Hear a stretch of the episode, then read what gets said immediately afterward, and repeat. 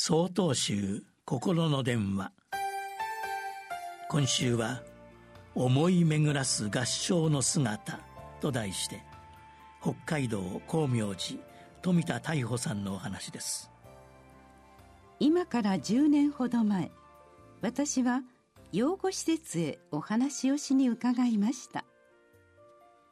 初めてのことだったので伺うにあたって先輩から助言をいただきました。どのような法話をしても構いませんが最後に入居者さん一人一人の手を握って帰ってください。話の内容はもちろんですがぬくもりや親しみが大切ですよ。このように教えていただいたのでお話の最後は全員と握手をして思いを届けてから部屋を出ることにしました。当日は入居者の方15名ほどの前で話をしました。不慣れな私の法話にもうなずいて聞かれなんとか話し切ることができました。いよいよ握手の時間です。しかし恥ずかしさと照れくささでなかなか手を差し出すことができません。どのタイミングで手を出すのだろう。いきなり握手とは変なのではないか。迷っているうちに終了の時間となりどなたの手も握ることなく部屋を出てしまいました。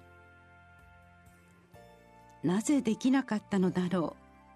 何を恥ずかしがっていたのだろう。経験不足の私は後悔と反省の気持ちでいっぱいでした。